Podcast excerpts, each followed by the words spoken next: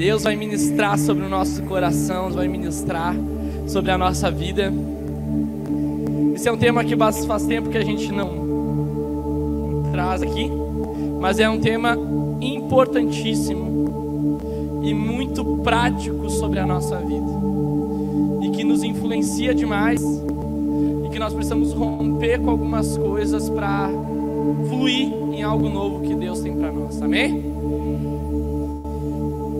Nós vamos falar hoje sobre alguns princípios bíblicos que Deus nos dá sobre como que nós derrotamos Mamon. Então nós vamos entender quem ele é, como ele age e como derrotar ele. Esse momento de dízimos e ofertas que nós falamos, né? Ele não é um momento simplesmente emocional. Ele é um momento que nós devemos entregar a Deus com total consciência a quem nós estamos adorando. Porque é um momento de expressão de adoração, amém? Mas a quem nós estamos adorando? Como que nós adoramos Ele? E como que nós expressamos a nossa adoração e a nossa vida em Deus? Por isso que nós precisamos que Deus, sendo Senhor, Ele reine completamente na nossa vida. E nós não devemos barganhar com Deus a respeito de trazer Deus como se fosse baseado a nossa relação com Ele numa troca, entendeu? Mas nós devemos ter tanto amor por Deus, tanta satisfação ponto de deixar Ele converter todas as áreas da nossa vida e santificar e reinar sobre, sobre tudo. Existem muitas pessoas que têm uma extrema luta nisso daqui, tá certo? E se você tem luta, o teu coração ele já vai expressar isso em vários momentos. Mas nós vamos trazer, desvendar hoje algumas coisas do que, que a Bíblia diz sobre esse Deus com D minúsculo que é Mamon, amém? O que, que é Mamon então, tá? Mamon a gente vai, podemos considerar ele como um Deus, tá? E esse Deus ele tem uma, uma, uma influência. Esse espírito, é essa influência que ele produz, ele produz duas coisas principais, que é é um espírito avarento e ele também produz um espírito de desperdício, ou seja, de gasto excessivo. Ou se retém de maneira inconsequente, ou se gasta e se ostenta de maneira inconsequente também. Ou seja, ele te coloca num extremo ou te coloca em outro extremo. Amém? Estão comigo aí? Enquanto o Evangelho nos dá um equilíbrio, ele nos dá sabedoria, ele nos dá discernimento. Esse é o papel do Espírito Santo. Abre os nossos olhos, nos dá luz, nos dá clareza. O Espírito de Mamon, esse Deus, ele nos torna que a nossa vida seja inconsequente nessa área, a ponto de se tornar uma bagunça e a ponto de se tornar um problema que vai expressar em várias áreas. Estão comigo aí? Onde é que a Bíblia fala sobre isso? A Bíblia fala sobre isso em Mateus 6,24. Olha só. Esse aqui é o próprio Jesus falando. Jesus ele chega e ele diz assim: Olha só, prestem atenção comigo. Ninguém pode servir a dois senhores. Ou seja, não tem como. É isso que ele está dizendo. Ó. Você não pode, não tem como. Tá? Por quê? Porque há de odiar a um e amar ao outro. Ou seja, está falando uma guerra, uma escolha de um lado. Ou você está de um lado, ou nós estamos do outro. Ou você desprezará um, ou você se dedicará a um e desprezará o outro. Vocês não podem servir a Deus e ao dinheiro. Não tem como servir a Deus e ao dinheiro juntos. Outra versão diz assim, ó: Ninguém pode servir a dois senhores, porque há de odiar a um e amar ao outro, ou se dedicará a um e desprezará ao outro. Não podem servir a Deus e a Amon. Você vai ver que tem outras traduções que diz riquezas. Duas expressões aqui bem conhecidas. Tá? De manhã a segunda não deu muito certo. Acho que o público aqui de noite vai saber. Passa aí. Sobre alguém avarento. Coloca aí para nós aí. Vocês conhecem a figurinha? Quem é esse aí? Tio Patinhas. Avarento. Cheio da grana, nadava na grana, tinha tanta grana que nem sabia o que, que vai fazer com tanta grana que, que ele tinha. E ele era meio egoísta com aquele dinheiro dele. E outro, tem outro, tem uma série aqui que lançaram esses tempos também. Round Six. É... Round Six, Round Six. E olha que eu faço inglês, hein? Tá dos dois meses que tá enferrujado no inglês. Essa série ela tá na Netflix. Eu particularmente não gostei, mas foi uma das séries mais assistidas aí. Mas qual é o contexto dessa série? Esse cara, ele pega um montão de gente endividada. É isso. Os caras afundados, não sabendo mais o que fazer da vida. Cheio de problema. E ele lança uma proposta para ele assim, ó, ó, eu vou mudar a tua vida. Mas entra nesse jogo, que você vai entrar nesse jogo, você pode sair daí com a sua vida completamente, né, mudada, milionário, cheio de riqueza. E eles entram num jogo e pelo dinheiro que tem naquele jogo, eles têm que fazer um montão de coisas, têm que começar a matar uns aos outros. São colocados em jogos um contra os outros, manipulação, equipe e tal. Ou seja, eles se perdem por causa do dinheiro. Entram em competição por causa da riqueza que, que começam a fazer jogos infantis, né? Dali é, é batatinha, né? Um, dois, três, que começa a falar lá. É, é uma loucura, tá? Mas dá para você pegar esse ensino aqui, tá certo? Não se corrompa por dinheiro. Porque aqui já faz tudo por dinheiro. Como é que Mamon ele age então, tá? Qual é que são as estratégias de Mamon como ele age e o que, que ele espera de você, o que, que ele projeta, o que, que a influência dele, esse Espírito, esse Deus, faz dentro da nossa casa, faz dentro da nossa família, como que ele nos escraviza, amém? Primeiro ponto aqui, ó, ele primeiro ele faz você e eu focarmos de maneira exagerada no dinheiro. Não é que você não venha focar no dinheiro, você tem que, que saber o que você está construindo mas ele traz um exagero acima até de Deus nisso daí. E esse exagero da maneira que você foca no dinheiro, você acaba ficando cego e perdido por causa do dinheiro.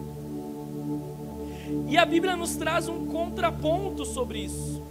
A Bíblia deixa bem claro em Mateus 6:21, diz assim, ó: Pois onde estiver o seu tesouro, aí também estará o seu coração. Ou seja, você vai colocar o seu coração naquilo que você dá valor.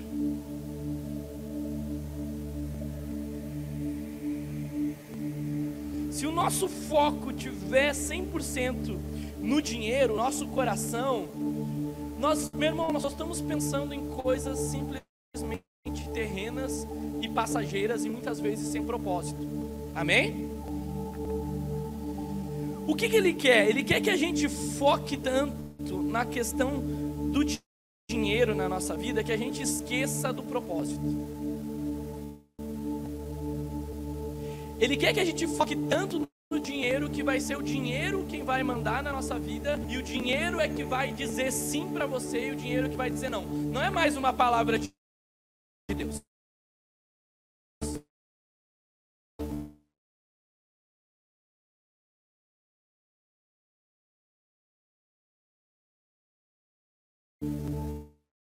Não é o Espírito Santo que diz sim, diz não.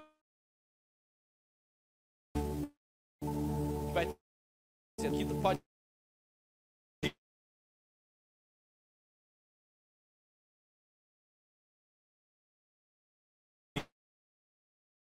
aqui tu pode fazer, aqui tu não pode fazer. E ela nem. E ela. nem tem o propósito. Prospere a sua vida. Por que, que Deus vai prosperar a sua vida? Me diz. O que, que você vai fazer com isso? Porque Deus nos dá recurso com propósito. Deus nos dá recurso para algo. Entram nessa corrida a respeito do dinheiro, ele toma tanto um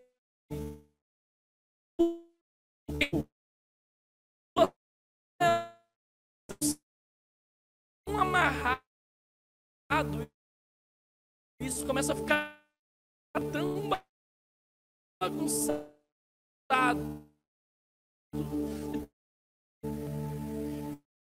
essa influenciar. É que vemos de maneira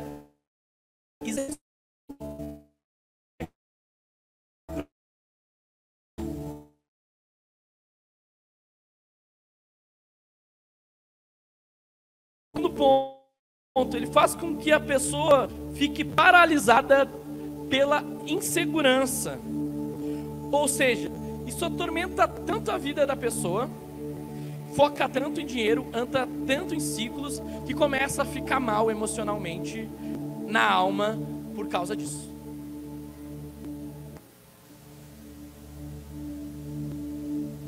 E ela fica tão insegura, porque começou a entrar tanto nesse ciclo e começou a entrar naquele extremo, vamos dizer assim, que, como eu falei no começo, que mamão influencia, que ele faz a gente entrar num consumismo e um desperdício exagerado, que ou seja, comprar coisas que não têm propósito, comprar coisas sem necessidade, comprar coisas sem consultar a Deus, sem pedir a Deus, compra e depois não sabe como pagar. E daí compra, tá? Por causa ficou cego, daí não consegue se pagar e daí fica nessa insegurança de o que que eu vou fazer agora. Estão comigo aí? Isso provavelmente já aconteceu com todos nós, tá? E daí entra nisso. E daí essa área começa a ficar com medo. Começa a ter uma desconfiança nisso. E daí a mente não para, não consegue se dormir, não consegue. O estresse vem, o cansaço vem, os pensamentos vêm. E daí ele, olha só, o mamão ele é tão sujo que ele faz a gente comprar as coisas e depois, além de fazer comprar, ele mina a nossa mente de agora perturbar a gente e dizer como que tu vai fazer para pagar o que tu comprou. E daí já é uma perturbação dupla. Estão comigo aí? Perturbação. E a gente fica inseguro. O medo vem. A gente pensa que Deus não vai suprir, que Deus não vai fazer. Coitado de Deus, né? A gente faz as contas e Deus tem que se virar para pagar. Assim, abençoa Deus, desesperado. Faz um milagre de novo, Senhor. Eu aprendi dessa vez. No outro mês está de novo fazendo Vamos lá, mas ele é misericordioso. Terceiro ponto aqui. O que acontece com Mamon? Mamon também ele vai fazer a gente confundir o nosso valor pessoal, a nossa identidade com a questão financeira. Ou seja, ele vai querer que nós estamos tão aliançados com o dinheiro que o dinheiro vai definir quem a gente é ou quem a gente não é, ou se nós temos valor ou se não temos valor. Estão comigo? Então muitas pessoas, muitas vezes vivem numa aparência, numa ostentação desnecessária porque tem que manter uma pose que dizem, né? Logo, se eu não tenho, logo eu não sou aceito. Logo, se eu não tenho, eu não tenho valor. Já não é, só você entender, já não é mais Deus que define quem tem valor ou não. 1 Pedro 2, do 9 ao 10. Diz assim, ó: Vocês, porém, são geração eleita, sacerdócio real, nação santa, povo exclusivo de Deus para anunciar as, as grandezas daqueles que os chamou das trevas para a sua maravilhosa luz. Antes vocês nem sequer eram povo, mas agora são povo de Deus. Não haviam recebido misericórdia, mas agora receberam. Ou seja, olha o que a Bíblia está dizendo. Tá, a Bíblia está nos afirmando que nós somos geração eleita. Uma identidade, existe uma palavra de Deus sobre as nossas vidas. Está dizendo que nós somos povo exclusivo de Deus. Deus,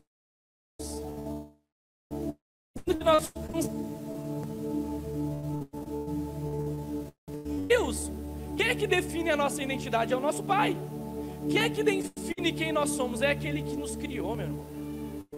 Deus diz quem a gente é. Não são as circunstâncias e muito menos o dinheiro deveria ser. Mas existe uma confusão tão grande que tem que a pessoa confunde a identidade com a questão financeira. Eu sou o que tenho, e daí a pessoa precisa mostrar, muitas vezes, o que não é. Entenderam? O quarto aqui, ó. Ele faz também a gente ter uma mentalidade de escassez. o que, que, é a mentalidade de escassez que a gente fala aqui? É a mentalidade que tem que sempre, sempre tá aqui, ó. Vai faltar. Vai faltar, vai faltar, não vai dar, não vai dar, vai faltar, vai faltar. O tempo todo. É a mentalidade que escraviza tanto que a pessoa não consegue às vezes nem sonhar mais. Não consegue acreditar que a pessoa pode crescer, pode prosperar, pode chegar num sonho, pode conseguir uma casa. Você vai ver que quem tem mentalidade de escassez sempre vai colocar uma palavrinha acrescentar, vai, vai ser sempre uinha. Uma casinha, ah, não deu uinha, porque é um carrinho, ou uinho, ou unha, né? Mas sempre vai diminuir as coisas. Não que a gente não venha ter uma satisfação e uma gratidão em tudo que Deus nos dá. Amém? Tem que ser sempre grato. Isso é um princípio bíblico. O murmurador, o reclamão, isso daí também não vai te levar a lugar nenhum. Nós somos gratos pelo que Deus nos deu. Mas não quer dizer que Deus nos deu algo que nós não podemos crescer e aperfeiçoar. Não é porque Deus abriu uma porta de emprego que você não pode crescer nessa área que você está trabalhando, amém? Que você é autônomo, que você não pode crescer, que você tem uma empresa que você não pode crescer, que Deus não pode abrir uma porta, que as coisas não vão. Mas é sempre no. Deus é ão e a gente está no.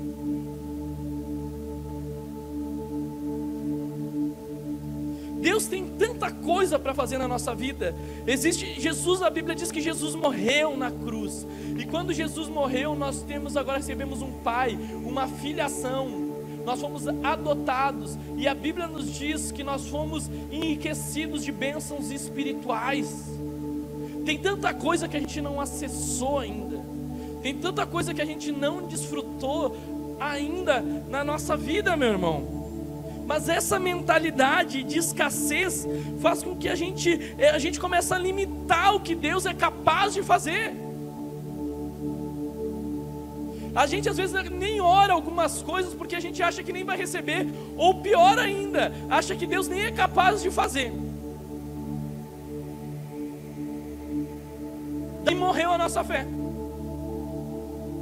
O que, que a Bíblia diz então para quem tem mentalidade de escassez? A Bíblia diz para quem tem mentalidade de escassez, Filipenses 4,19. O que, que a Bíblia diz? Meu Deus suprirá todas as necessidades de vocês, de acordo com as suas gloriosas riquezas em Cristo Jesus.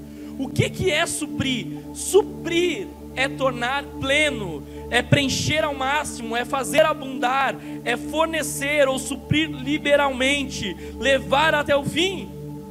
Olha só, isso é o que significa a palavra suprir. Suprir quer dizer que não se tem falta.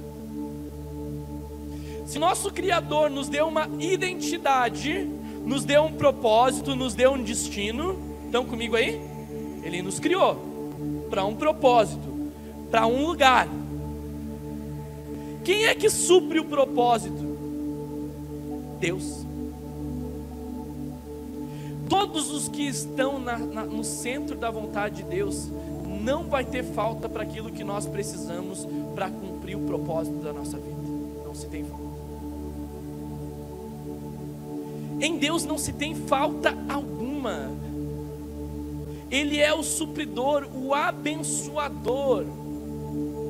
Tu, tu consegue enxergar o reino de Deus com falta de alguma coisa? Consegue enxergar os, rei, os anjos lá necessitando de algo que Deus não supre no céu? enxergar os anjos com algum tipo de vazio, de alguma coisa.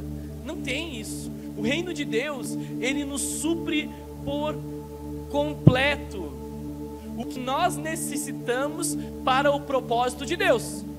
Entenderam isso? É diferente o que a gente achar que necessita e ter falta de algo muitas vezes que nós não precisamos. Porque Deus, ele não é o pai que mima os filhos também, entende? Ó, se tu não me abençoar, acabou nosso relacionamento por aqui, entende? Nem os filhos fazem, né? Se não me der, tu não é mais meu pai, nem minha mãe. Já escutei. Eu acho que eu fazia isso com a minha mãe. Não me der, tu não é mais minha mãe. Eu não te amo mais.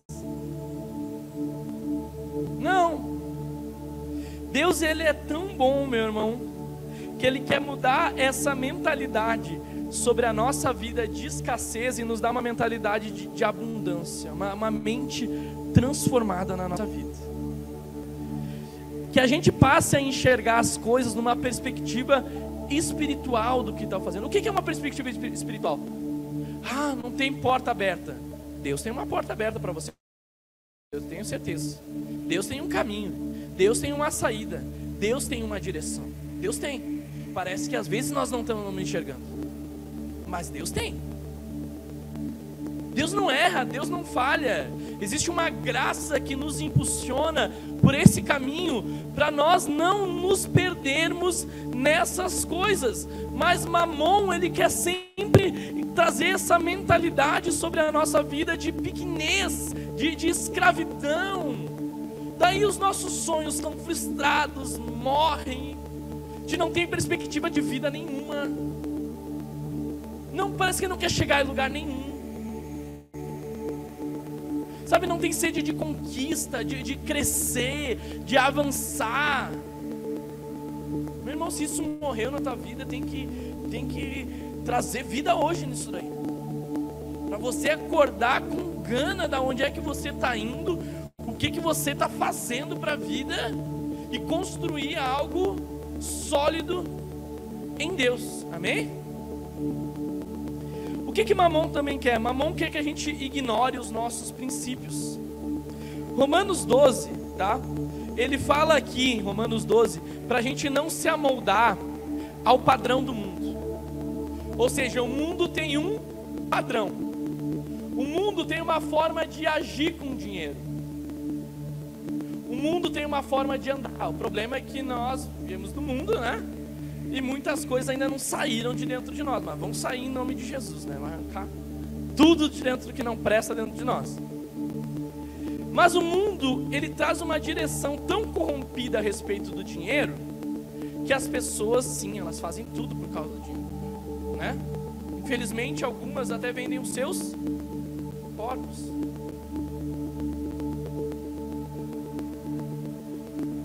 Pessoas matam por causa do dinheiro. tem noção que tem gente que, que paga e vai lá e mata outro só por um dinheiro? Ou seja, o mundo está um caos e quem tem dinheiro muitas vezes consegue muitas coisas, muitos prazeres, muitas coisas que, que são banais. Quando o mamon ele quer, ele quer que a gente ignore os nossos princípios, ou seja, ele quer que a gente ignore o padrão de Deus da vida financeira. Daí a pessoa, muitas vezes, nós corrompemos o nosso coração por causa do dinheiro, o que, que passamos a fazer? Passamos a mentir muitas vezes nessa, nessa área financeira. Mente, esconde, dever para os outros e não paga. De onde é que veio isso, dever para os outros e não pagar? Foi Deus que ensinou? Não foi. Tem gente que rouba os outros, rouba o Estado. Ou seja, são valores nossos que vão se perdendo. Estão comigo? Estão entendendo aí? Vai se perdendo. Não foi Deus que nos ensinou. Não está na Bíblia para a gente agir dessa forma com essas coisas. Bem pelo contrário, a Bíblia diz para a gente ser muito vigilante. Ela fala sobre honestidade, fala sobre justiça, fala sobre um testemunho de dentro, com os de dentro da igreja, e fala com testemunho para os de fora da igreja também. É, meu irmão. A Bíblia, a Bíblia, a Bíblia, a Bíblia nos ensina tudo, tá? Vamos lá.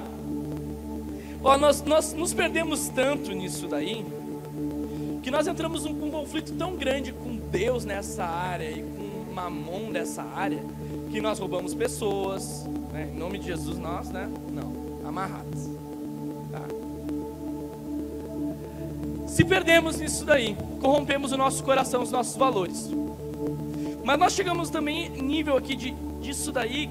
Por exemplo, a Bíblia nos deixa muito claro. Olha só uma coisa, preste atenção nisso daí. Se você não sabia, hoje teus, as escamas dos olhos vão cair e você vai aprender isso daí, tá? Por exemplo, a Bíblia nos fala que é possível a gente roubar até Deus.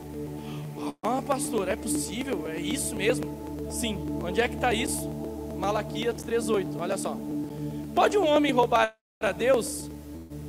Deus, Deus mesmo está perguntando isso. Pode um homem roubar a Deus? Contudo, vocês estão me roubando. E ainda me perguntam: como é que te roubamos?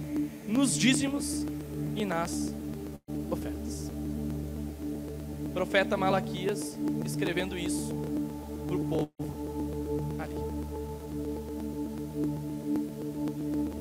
você for ler e for esmiuçar isso, você vai ver as consequências disso, você vai ver várias coisas sobre isso. Sexto ponto, ele quer que nós venhamos a desconsiderar a batalha espiritual que está nisso daí. Efésios 6,12.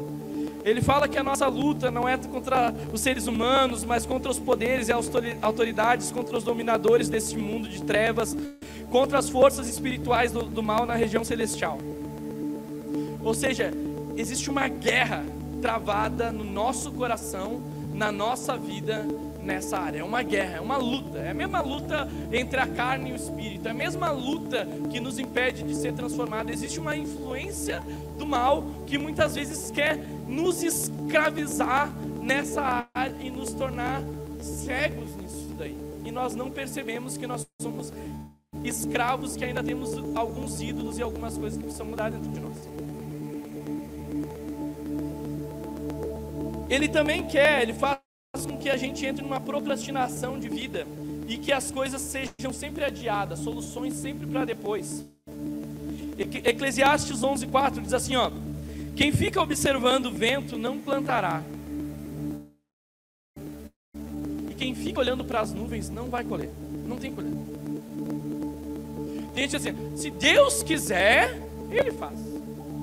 Daí fica numa deitado no, no sofá ou uma, uma, uma rede, né? Uma rede descansando. Deus quiser, Ele faz, se Deus quiser, Ele muda, se Deus quiser, né? E parece que a gente não tem responsabilidade nenhuma nisso. Tudo que deu, tudo que, que nós temos foi Deus que nos deu, amém? Deus nos deu para ser mordomo de todas as coisas. E Deus nos deu inteligência e capacidade para a gente aprender a administrar aquilo que Ele tem nos dado. para a gente aprender a poupar, para a gente aprender a investir, perseverar, doar, transbordar. Ele deu essa capacidade para todo mundo ali. E tudo aquilo que a gente fica deixando para depois, que a gente não cultiva, não rega, não cresce. Por exemplo, nós temos que entender que o lugar que Deus nos deu, por exemplo, se Deus, Deus te abriu uma porta de emprego, foi Deus que abriu? Se foi Deus que abriu, você tem que crescer nesse lugar, você tem que frutificar nesse lugar. O próximo que, que, que, que a gerência vai olhar se tem que promover alguém, tem que ser alguém com caráter íntegro como você que se dedica, que se esforça, que não fica reclamando no trabalho, que não fica murmurando. Por exemplo, Deus abriu a porta, mas daí chega no trabalho reclamando e murmurando. Que desgraça de trabalho, que inferno esse lugar. Pô, mas não foi Deus que abriu, agora é um inferno. Deus abriu a porta do inferno para ti?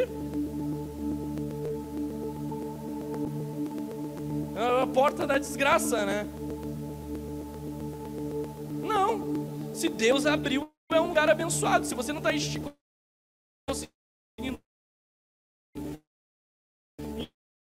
esticando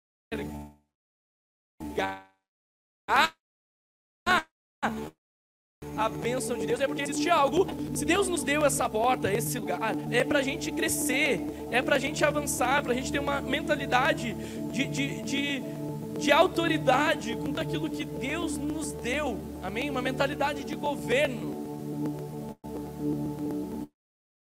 Uma mentalidade, sabe por que nos colocou em determinados lugares? E o que, que nós vamos fazer para precisar avançar naquilo que Ele nos deu?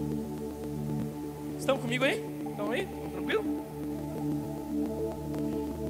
Por exemplo, nós precisamos olhar aqui, vamos trazer aqui para a área rural que Deus nos deu. Nós precisamos olhar para esse lugar que Deus nos deu com um olhar de bênção e um lugar abençoado por Deus. A igreja que Deus nos deu, a casa, o ambiente, tudo, tudo, tudo, tudo, tudo, tudo. Nós devemos ter esse olhar, não pode ser um olhar pessimista, não pode ser um olhar murmurador, reclamão. Se for esse olhar, não tem como crescer, porque tudo aquilo que a gente não agradece não cresce, meu irmão. A gratidão é um princípio bíblico que Deus nos deu. Como é que Deus multiplicou? Como é que Jesus multiplicou o pão? O que ele fez primeiro? Pegou o pouco e graças te dou. Depois ele começou o quê? A repartir. Se nós não somos gratos no pouco, não vai ser no muito que a gente vai ser. Porque o problema está em nós, vamos ser sempre reclamão, sempre murmurador, sempre descontente. Pode ser a melhor bênção que Deus pode nos dar. Sempre a gente vai achar o lado ruim das coisas. E nós precisamos olhar para Águas Claras como um lugar de oportunidade, de crescimento olhar para esse lugar, a gente deve ficar aqui reclamando, murmurando. Você não vê que está abrindo um montão de loja ali do outro lado da rua ali? Quem é que já viu isso? Tem gente que está vindo de outro lugar ganhar dinheiro aqui. E a gente está aqui, está reclamando, dizendo que não vai dar fruto, que a terra é ruim, que não vai dar nada, que ninguém cresce. Um lugarzinho do nada. E tem gente se mudando para cá e ganhando dinheiro. E aí, qual é, qual é o problema?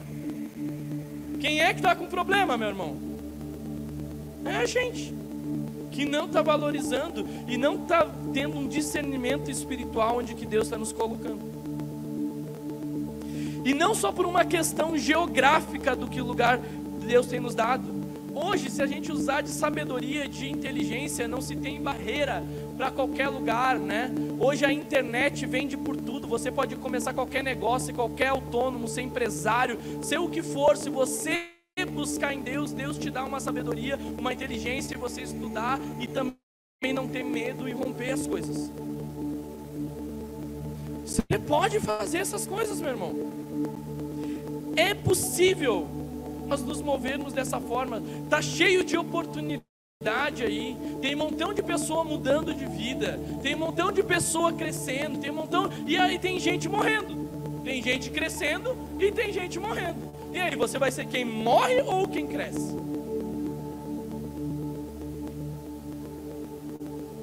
Você vai ser aquele que muda as circunstâncias, que deu uma perspectiva, uma ideia. Você tem que acreditar nisso daí.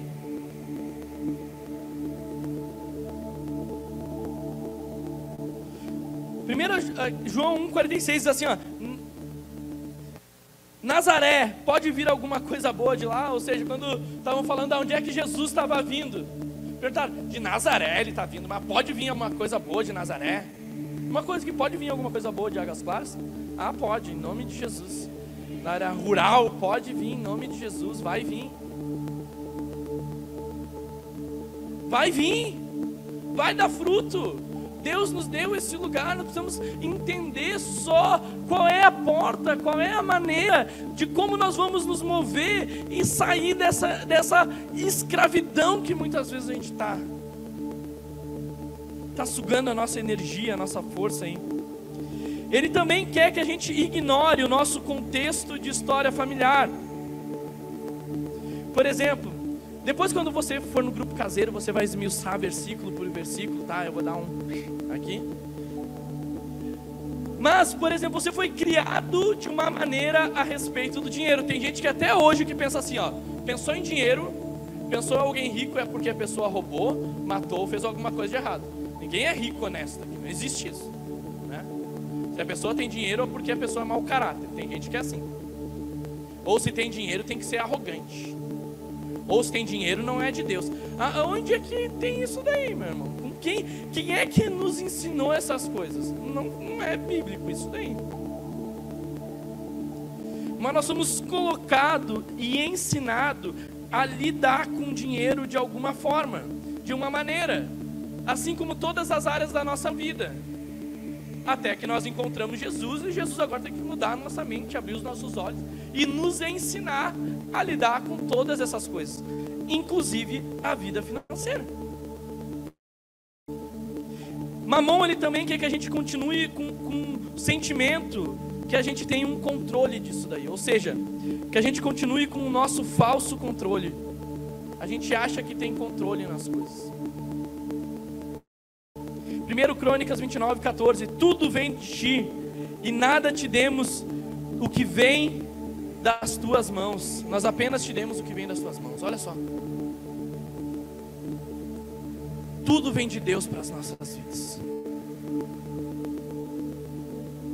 Nós apenas devolvemos o que pertence a Ele. Nós apenas administramos o que vem dele. Nós não somos dono, não somos dono nem da nossa vida. Ele nos comprou, ele nos resgatou com o sangue dele.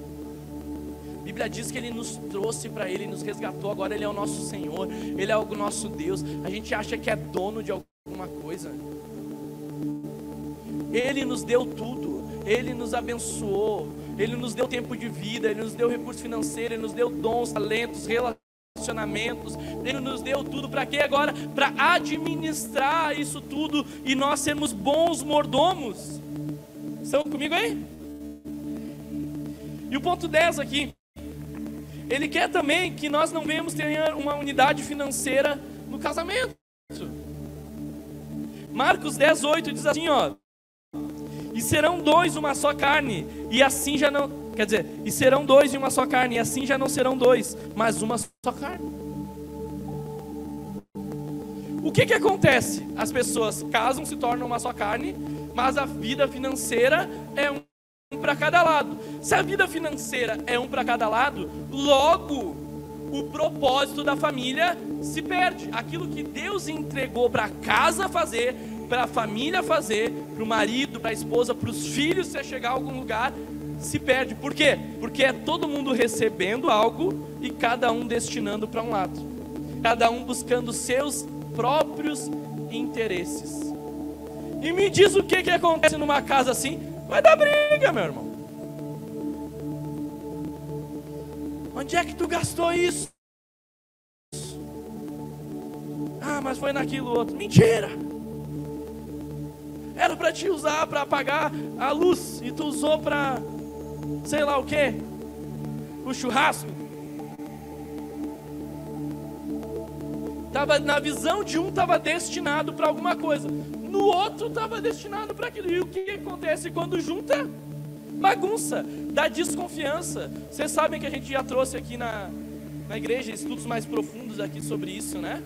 O que, que acontece numa relação que ela não tem uma vida financeira nada? Né? Curso de casais vão trazer sobre isso. Vamos falar sobre isso. o que acontece? Gera uma desconfiança e ao ponto que gera até divórcio. E essa desconfiança gera um senso de infidelidade e de insegurança um com o outro. Olha só, como isso vai se aprofundando. Eu confiei que tu ia trazer, que ia ter, sei lá, um almoço, que, ia, que a conta ia estar paga, e não tá. Insegurança dentro de casa. Falta. Bagunça. Porque não foi jogado luz. As coisas estão ocultas tão bagunçadas, tão independentes. Meu irmão, se a casa está assim, qual é a consequência disso? É bagunça, é briga, é caos. Tá claro isso aí? Agora, se organizar as coisas, meu irmão, Deus vai dando mais semente, Deus vai prosperando, as coisas vão andando, as coisas vão sendo alinhadas. Por quê? Porque foi recebida uma visão de, do céu, uma visão de Deus para casa e para a família. Entenderam? A sua família tem uma visão de Deus. Deus te deu os recursos com um propósito. E se você gasta os recursos sem entender e sem discernir isso daí, não é Deus o culpado, é você mesmo. Entendeu? Para nós indo nos caminhando para o fim aqui. Como é que a gente derrota Mamon então? A primeira estratégia aqui, tá? Depois vocês vão ver melhor isso. Diz assim, ó, entregue as suas finanças para o senhorio de Cristo. Ou seja, nós devemos entregar essa área e dizer: Deus, reina nessa área na minha vida. Seja Senhor, não, não, sabe, acaba com mamon, com todos os princípios de mamon, com todo engano, com toda mentira e diz: Senhor, a partir de agora, tu vai reinar totalmente nessa área. Tu vai ser Deus em todas as áreas da minha vida e nessa também. Vai reinar. Então, nós convertemos o nosso coração a Deus, meu irmão. Entregamos a nossa vida ao senhorio de, ao senhorio de Jesus. Nós confessamos, nós cremos.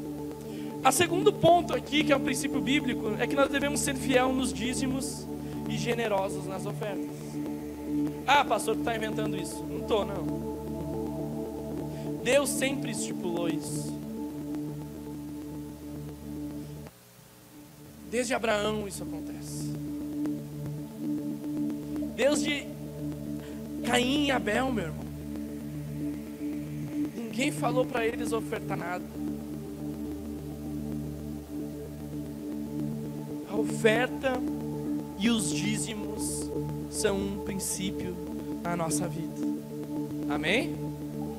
E o dízimo, só para a gente entender, quando a gente fala que Ele é o Senhor da nossa vida, por que, que lá em Malaquias diz que é possível a gente roubar dele? Porque por mais que Ele nos dê para administrar, os 10% pertencem ao Senhor, já pertence ao Senhor. Ele simplesmente passa pelas nossas mãos. Entendeu? E se você não devolver para Deus, você vai gastar de alguma outra forma Terceiro, nós devemos proteger o nosso coração das seduções de mamão, ou seja, mamão seduz a nossa vida. 1 Timóteo 6,10 diz assim: ó, pois o amor ao dinheiro, presta atenção nisso, a Bíblia não diz que é o dinheiro, mas ela diz que o amor ao dinheiro é a raiz de todos os maus. Algumas pessoas, por cobiçarem o dinheiro, desviaram-se da fé e se atormentaram com muitos sofrimentos. Ou seja, está dizendo que algumas pessoas corromperam a sua fé por causa do dinheiro, meu irmão. Afundaram.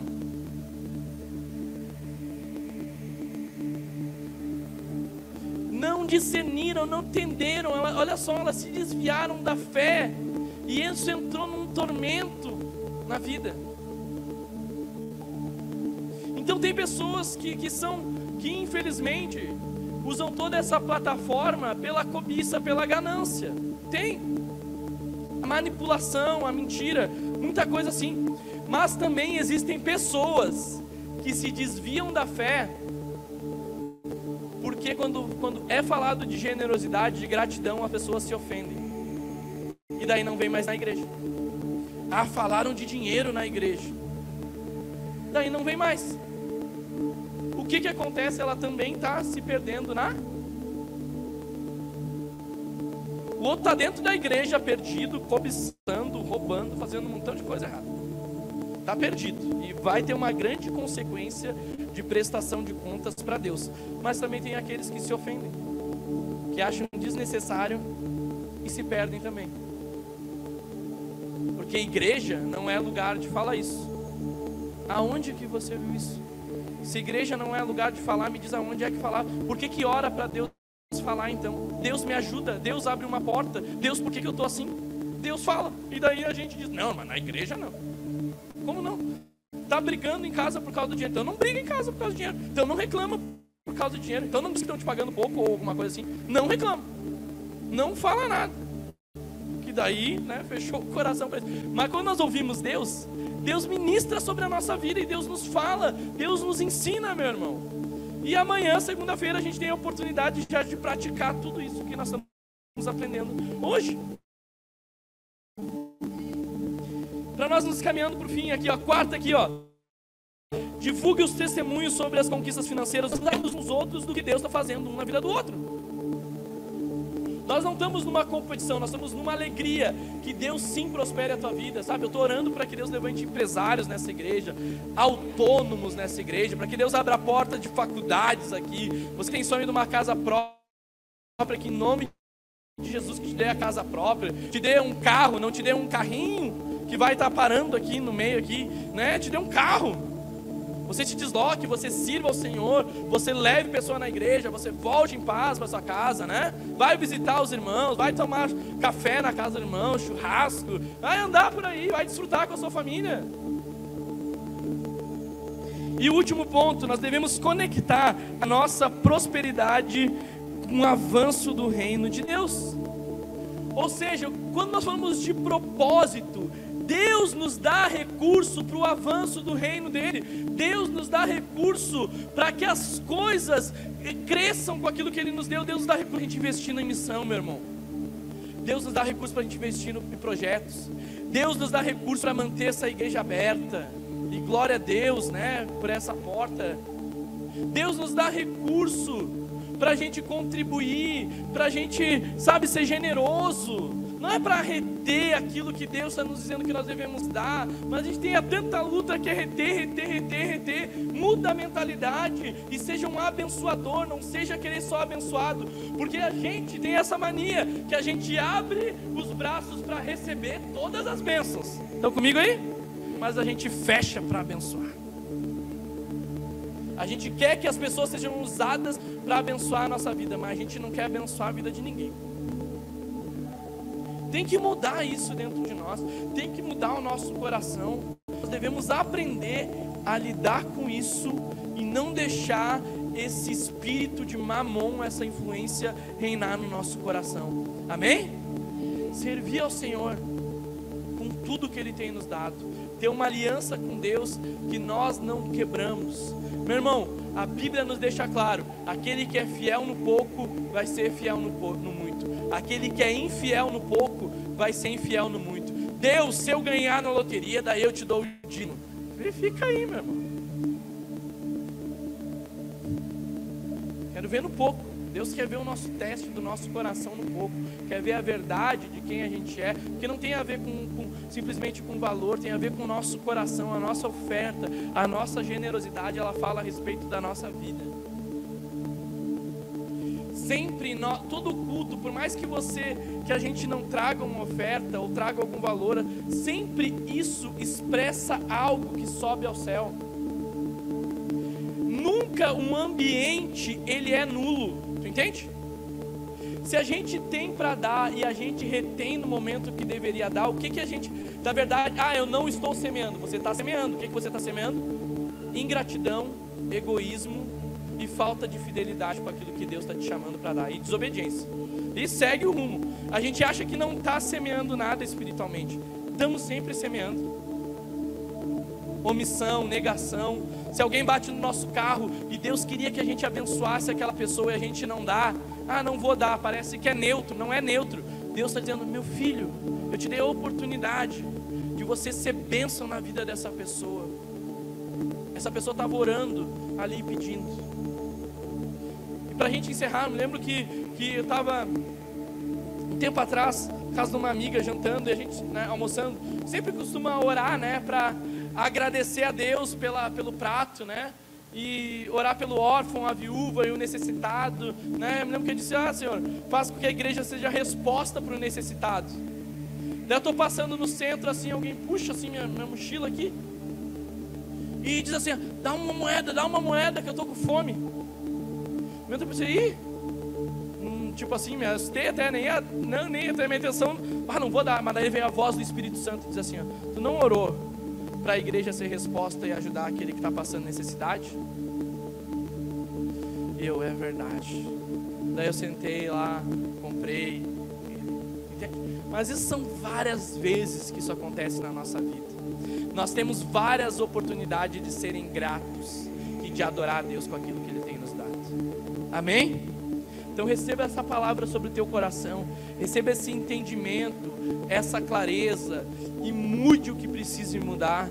Em nome de Jesus, saia desse ciclo de escravidão e entre na liberdade como um filho de Deus. Amém?